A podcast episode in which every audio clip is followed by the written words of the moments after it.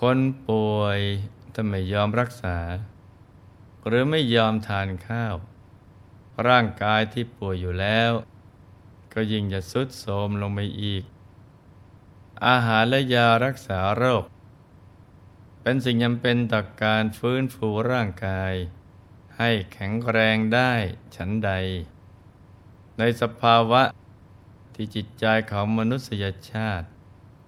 กำลังอ่อนแอต่อกิเลสอาสวะก็เช่นเดียวกันจำต้องรู้จักสร้างขวัญและกำลังใจ ให้เข้มแข็งอยู่เสมอ เพื่อชนะอุปสรรคต่างๆ ฉะนั้น และต้องรู้จักเพิ่มเติมบุญบารมีให้กับตนเอง เพราะบุญเพียงอย่างเดียวเท่านั้นที่เป็นเกราะป้องกันและเสริมสร้างพลังใจ ให้ยิ่งใหญ่ไร้ขอบเขต บุญที่เกิดจากการนำทาน รักษาศีลและเจริญภาวนา เป็นประจำสม่ำเสมอ จะผลักดันชีวิตให้เข้มแข็ง และสูงส่งขึ้นไปเรื่อยๆครั้นละโลกแล้ว ก็ยังช่วยยกระดับ ความเป็นอยู่ให้สูงขึ้นไปเป็นชาวสวรรค์ เมื่อบุญบารมีเต็มเปี่ยม ก็ยกระดับให้ได้ไปเสวยเอกันตบรมสุขในอายตนานิพพาน ดังนั้น ชีวิตหนึ่งที่ได้โอกาสเกิดมาเป็นมนุษย์ ควรเร่งรุดสร้างบุญบารมีให้ได้มากที่สุด และมุ่งฝึกฝนใจให้หยุดนิ่ง ให้ได้ทุกๆวันนะจ๊ะ มีธรรมภาสิทธิ ที่ปรากฏในคุตกนิกายชาดกความว่าผู้ใดประทุษร้าย คนที่ไม่คิดประทุษร้ายตอบ ซึ่งเป็นคนบริสุทธิ์ ทั้งไม่มีความผิดอะไร บาปกรรมย่อมกลับมาหาคนผู้นั้นเอง เหมือนกับฝุ่นละอองที่ถูกเป่าทัวลมไป ย่อมปลิวกลับมาหาคนเป่านั่นเอง การประทุษร้าย ต่อผู้ไม่ประทุษร้ายตอบ มีสาเหตุหลักๆอยู่สองประการคือ เกิดจะเคยเป็นคู่เวรคู่กรรมกันมาในอดีต ตั้งแต่ผู้ถูกประทุษร้าย เคยไปทำร้ายเขาเอาไว้ พอมาในชาตินี้ จึงถูกกลั่นแกล้งรังแกเอา แม้กระทั่งถูกหมายปองเอาชีวิตก็มี ซึ่ง เราก็ได้เห็นตัวอย่างกันเป็นประจำ สาเหตุหลักอีกประการหนึ่งคือ เกิดจากความเข้าใจผิดในปัจจุบัน จึงนำไปสู่ความโกรธเคือง ความแตกร้าวและทำลายล้างกัน ซึ่งฝ่ายที่กำลังถูกประทุษร้าย อาจไม่รู้เรื่องเลยก็ได้ เหมือนดังเรื่องของเศรษฐี ผู้หาทางฆ่าบุตรบุญธรรมของตนเอง ทั้งทั้งที่ลูกชายก็ไม่เคยรู้เรื่องเลยว่าตั้งแต่เกิดมาจนกระทั่งถึงปัจจุบัน ตนเองถูกพ่อ หาทางฆ่าทิ้งอยู่ตลอดเวลาจิตหากไม่มีใครบอก ก็คงไม่รู้เรื่องตลอดชีวิต ซึ่งครั้งที่แล้ว หลวงพ่อเล่าถึงตอนที่ว่า ท่านเศรษฐีคิดจะยืมมือนายเสมียนฆ่าบุตรบุญธรรมจากการให้ลูกชายนำจดหมายไปมอบให้นายเสมียนที่อยู่ต่างจังหวัด โดยมีข้อความว่าพอได้รับจดหมายนี้แล้ว ให้ฆ่าลูกชาติชั่วนี้ให้ตาย และโยนทิ้งลงในหลุมคูด กลบให้มิชิดทันที แต่บังเอิญว่า ลูกสาวเศรษฐี ประจำชนบท ได้อ่านจดหมายชิงตัดหน้าเสียก่อน จึงฉีกจดหมายฉบับนั้นทิ้ง และแปลงสารโดยเขียนใหม่ว่า ลูกชายสุดที่รักของข้าพเจ้าจิโคสกะ ท่านจงให้นำเครื่องมนาการ มาจากบ้านสวยหนึ่งร้อยหลัง แล้วทำมงคลสมรสกับลูกสาวเศรษฐีในชนบท จะได้ให้ก่อสร้างเครือหาสองชั้น ตรงกลางหมู่บ้าน โดยมีกำแพงล้อมเคฤหาสน์ไล้ว่าจ้างหน่วยรักษาความปลอดภัย มาเฝ้าประตูทั้งสี่ด้านพอทำทุกอย่างได้สำเร็จแล้ว ให้รีบส่งข่าวกลับมาบอกด้วย แล้วเราจะตกรางวัลให้ท่านอย่างงาม ครั้นแปลงสารเสร็จ นางกับพับนำกลับไปผูกไว้ ที่ชายผ้าของโคสกะตามเดิม เหมือนไม่มีอะไรเกิดขึ้น ฝ่ายโคสกะนั้น นอนหลับตลอดวัน ไม่รู้เรื่องอะไรเลย เมื่อตื่นแล้วก็ลุกไปอาบน้ำแต่งตัว เปลี่ยนเสื้อผ้าใหม่ที่ภรรยาเศรษฐีจัดเตรียมไว้ให้ ครั้นรับประทานอาหารเสร็จ กมลาวเดินทางไปต่อพอไปถึงบ้านนายเสมียน ก็ได้มอบจดหมายฉบับนั้นให้อ่าน ครั้นนายเสมียนรับเอาหนังสือมาอ่านแล้ว ก็บังเกิดความพึงพอใจมาก รีบนำพาเข้าบ้าน จัดหาที่พักอาศัย ให้คนใช้มาคอยดูแล โดยไม่ขาดตกบกพร่องเลย ส่วนตนเองก็ออกป่าประกาศ เที่ยวพูดคุยกับเหล่าเครือหบดีทั้งหลายว่า ตนเองช่างโชคดีเหลือเกิน ที่ได้รับเกียรติจากท่านเศรษฐี ให้เป็นเจ้าภาพจัดงานแต่งงานกับลูกสาวเศรษฐีชนบท จากนั้นก็แบ่งงานให้เครือหาบดีและหัวหน้าแต่ละคนไปช่วยกันทำโดยเริ่มก่อสร้างเครือหาดหลังใหญ่ ที่ใจกลางหมู่บ้านใช้เวลาเพียงไม่กี่เดือนก็สำเร็จ จากนั้นนายเสมียนก็ให้นำเครื่องบรรณาการ มาจากบ้านหนึ่งร้อยหลังคาเรือนกันทุกอย่างพร้อมแล้ว ก็ไปเชื่อเชิญลูกสาวเศรษฐีในชนบท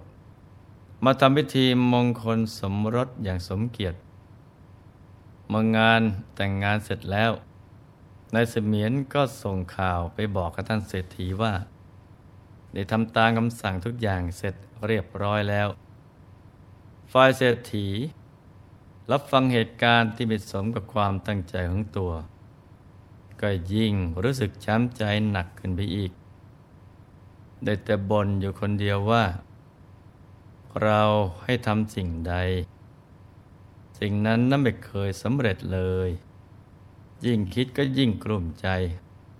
แต่ก็ไม่กล้าเผยแผนการร้ายนี้ให้ใครฟัง เพราะรู้อยู่แก่ใจว่า เป็นเรื่องที่เสี่ยงต่อกฎหมายบ้านเมือง และก็เป็นสิ่งที่น่าละอาย หากพูดให้ใครรู้ ก็รังแต่จะเสื่อมเสียชื่อเสียง และถูกตำหนิว่าเป็นคนใจเหี้ยมโหด จึงเก็บกดความทุกข์นั้นเอาไว้ในใจเพียงคนเดียว เมื่อทุกข์ใจหนักเข้าก็กลายเป็นคนคิดมาก จึงทำให้เป็นโรคเครียดลงกระเพาะ กระทั่งถึงขั้นกินข้าวไม่ลงเพราะนึกถึงลูกชายหัวแก้วหัวแหวน ที่ต้องมาตายอย่างหน่าอเนจอนาถเมื่อความทุกข์รุมเร้าหนักเข้า จึงขับถ่ายออกมาเป็นเลือด นอกจากนี้ก็ยังมีโรคอย่างอื่นเข้ามาแทรกซ้อนอีกด้วย สุขภาพจึงเสื่อมถอยลงทุกวัน ฝ่ายลูกสาวเศรษฐีผู้เฉลียวฉลาดรู้ว่าขณะนี้สามีของเธอยังไม่ปลอดภัย เศรษฐีอาจจะส่งใครมาตามฆ่าลูกชายอีกก็ได้ แต่นางเห็นว่าไม่ควรเล่าเรื่องนี้ให้สามีทราบ แล้วเกรงว่าจะเกิดความเข้าใจผิด จึงคิดหาทางแก้ไขอย่างเงียบๆนางก็ได้บอกคนใช้ในเครือหาดว่า ถ้าหากมีใครมาจากเมืองหลวง หรือมีใครที่ท่านเศรษฐีส่งมาที่นี่ ให้รีบมาบอกฉันก่อนทางด้านเศรษฐีผู้มีความอาฆาตแค้นต่อโคสกะ อยู่ทุกลมหายใจ แม้เจ็บป่วย ก็ไล่จะตายอยู่แล้ว ก็ยังคิดแผนร้ายได้อีกว่า เอาเถอะ ถึงเราจะตาย ก็จะไม่ให้ลูกชั่วชาติคนนี้ได้รับทรัพย์มรดกเด็ดขาด จึงบอกคนรับใช้คนใกล้ชิดว่า ฉันอยากจะพบลูกชายท่านจะส่งคนไปตามกลับมาด้วยเถิด ฝ่ายภรรยาของโคสกะทราบว่า เศรษฐีส่งคนมา จึงให้รีบเรียกเขามาไต่ถามการทราบว่าท่านเศรษฐีป่วยหนักต้องการพบหน้าลูกชาย นางคิดว่าตอนนี้เศรษฐียังพอมีเรี่ยวแรง รับประทานอาหารเองได้ อาการยังไม่หนักมาก จึงสายคนส่งจดหมายพักอยู่ที่บ้านนางก่อน เพื่อนางกับสามี จะได้จัดแจงภารกิจทางบ้านให้เรียบร้อยก่อน แล้วค่อยออกเดินทางไปพร้อมๆกัน เมื่อหลายวันผ่านไปเศรษฐีสอบถามว่า เจ้ายังไม่ได้ส่งคนไปบอกให้ลูกชายของฉันทราบหรือขอรับใช้บอกว่า ส่งไปแล้วท่านเศรษฐีจะยังไม่เห็นกลับมาเลย เศรษฐีก็บอกว่า ถ้าอย่างนั้นท่านก็ส่งคนไปอีก มื่อคนใหม่ถูกส่งมา ลูกสาวเศรษฐีผู้ชาญฉลาดรู้เท่าทันเล่เหลี่ยมคนก็ออกอบายรั้งเอาไว้อีกต่อมาการเศรษฐีสุดหนักลงไปมาก ก็ได้สอบถามอีกว่า ท่านยังไม่ส่งคนไปบอกลูกชายของฉันหรือไง ป่านนี้แล้วทำไมถึงยังไม่เห็นเขาสักทีขอรับใช้ก็ตอบอย่างเดิม ซึ่งตนเองก็สงสัยเหมือนกัน ว่าเกิดอะไรขึ้นกับคนที่ส่งไป ส่งคนไหนไปก็หายทุกครั้ง แต่เศรษฐีรอไม่ไหว จึงสั่งไปว่า ถ้าอย่างนั้นก็ส่งคนไปอีก คนรับใช้ก็ทำตามนั้น คราวนี้ลูกสาวเศรษฐีสอบถามอาการของเศรษฐี ว่าเป็นอย่างไรบ้าง ครั้นรู้ว่าตอนนี้เศรษฐีมีอาการสุดหนักมีแต่รอคอยความตายอย่างเดียว คงถึงเวลาที่จะต้องออกเดินทางแล้ว จึงบอกข่าวอาการป่วยหนักของเศรษฐี ให้โคสกะทราบ โคสกะเป็นห่วงคุณพ่อมากพอรุ่งเช้าจึงพาภรยาคาดท่าบริวาร และคนที่ถูกส่งมาทั้งหมด ออกเดินทางไปเยี่ยมเศรษฐีโดยความฉลาดของสีภรรยาในระหว่างทาง นางได้พูดกับสามีว่าว่าเราสองคนเข้าไปในห้องนอนของท่านพ่อ ขอให้พี่ยืนข้างเท้าพ่อ ส่วนฉันน่ะจะยืนหน้าศีรษะเพื่อจะได้พูดคุยกับท่าน หลังจากนางไม่มั่นใจว่าเศรษฐี ผู้มีใจเหี้ยมโหดนี้ จะมีแผนการร้ายอะไรซ่อนเล่นหรือเปล่า จึงสั่งกำชับขาดทาบริวารตนให้ทำการคุ้มกันโคสกะและตัวนางอย่าให้คลาดสายตา เวลาที่พักอยู่ในบ้าน ก็จัดเวรยามไม่คอยสอดส่องความเคลื่อนไหว อยู่ตลอดเวลา เพราะเกรงว่าจะตกหลุมพรางเศรษฐีนี่ก็นับเป็นความ รอบคอบของผู้เป็นสีภรรยานะจ๊ะ เพราะธรรมดาสามีภรรยาต้องสงเคราะห์กัน แล้วก็มีความจริงใจต่อกันส่วนว่าเธอจะหาทางทำให้สามีได้รับมรดก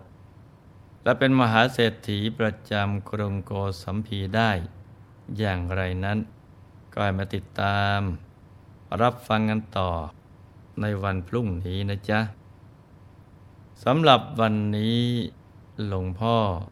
ขออำนวยพร ให้ทุกท่าน มีแต่ความสุขความเจริญ ให้ประสบความสำเร็จในชีวิต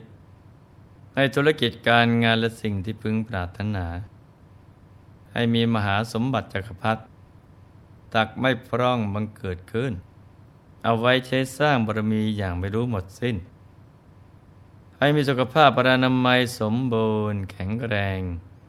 มีอายุขัยยืนยาว ได้สร้างบารมีกันไปนาน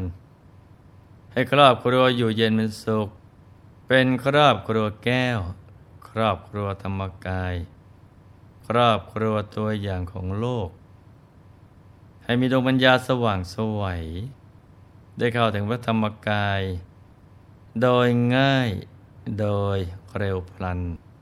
จงทุกท่านเธอธรรมกายเจ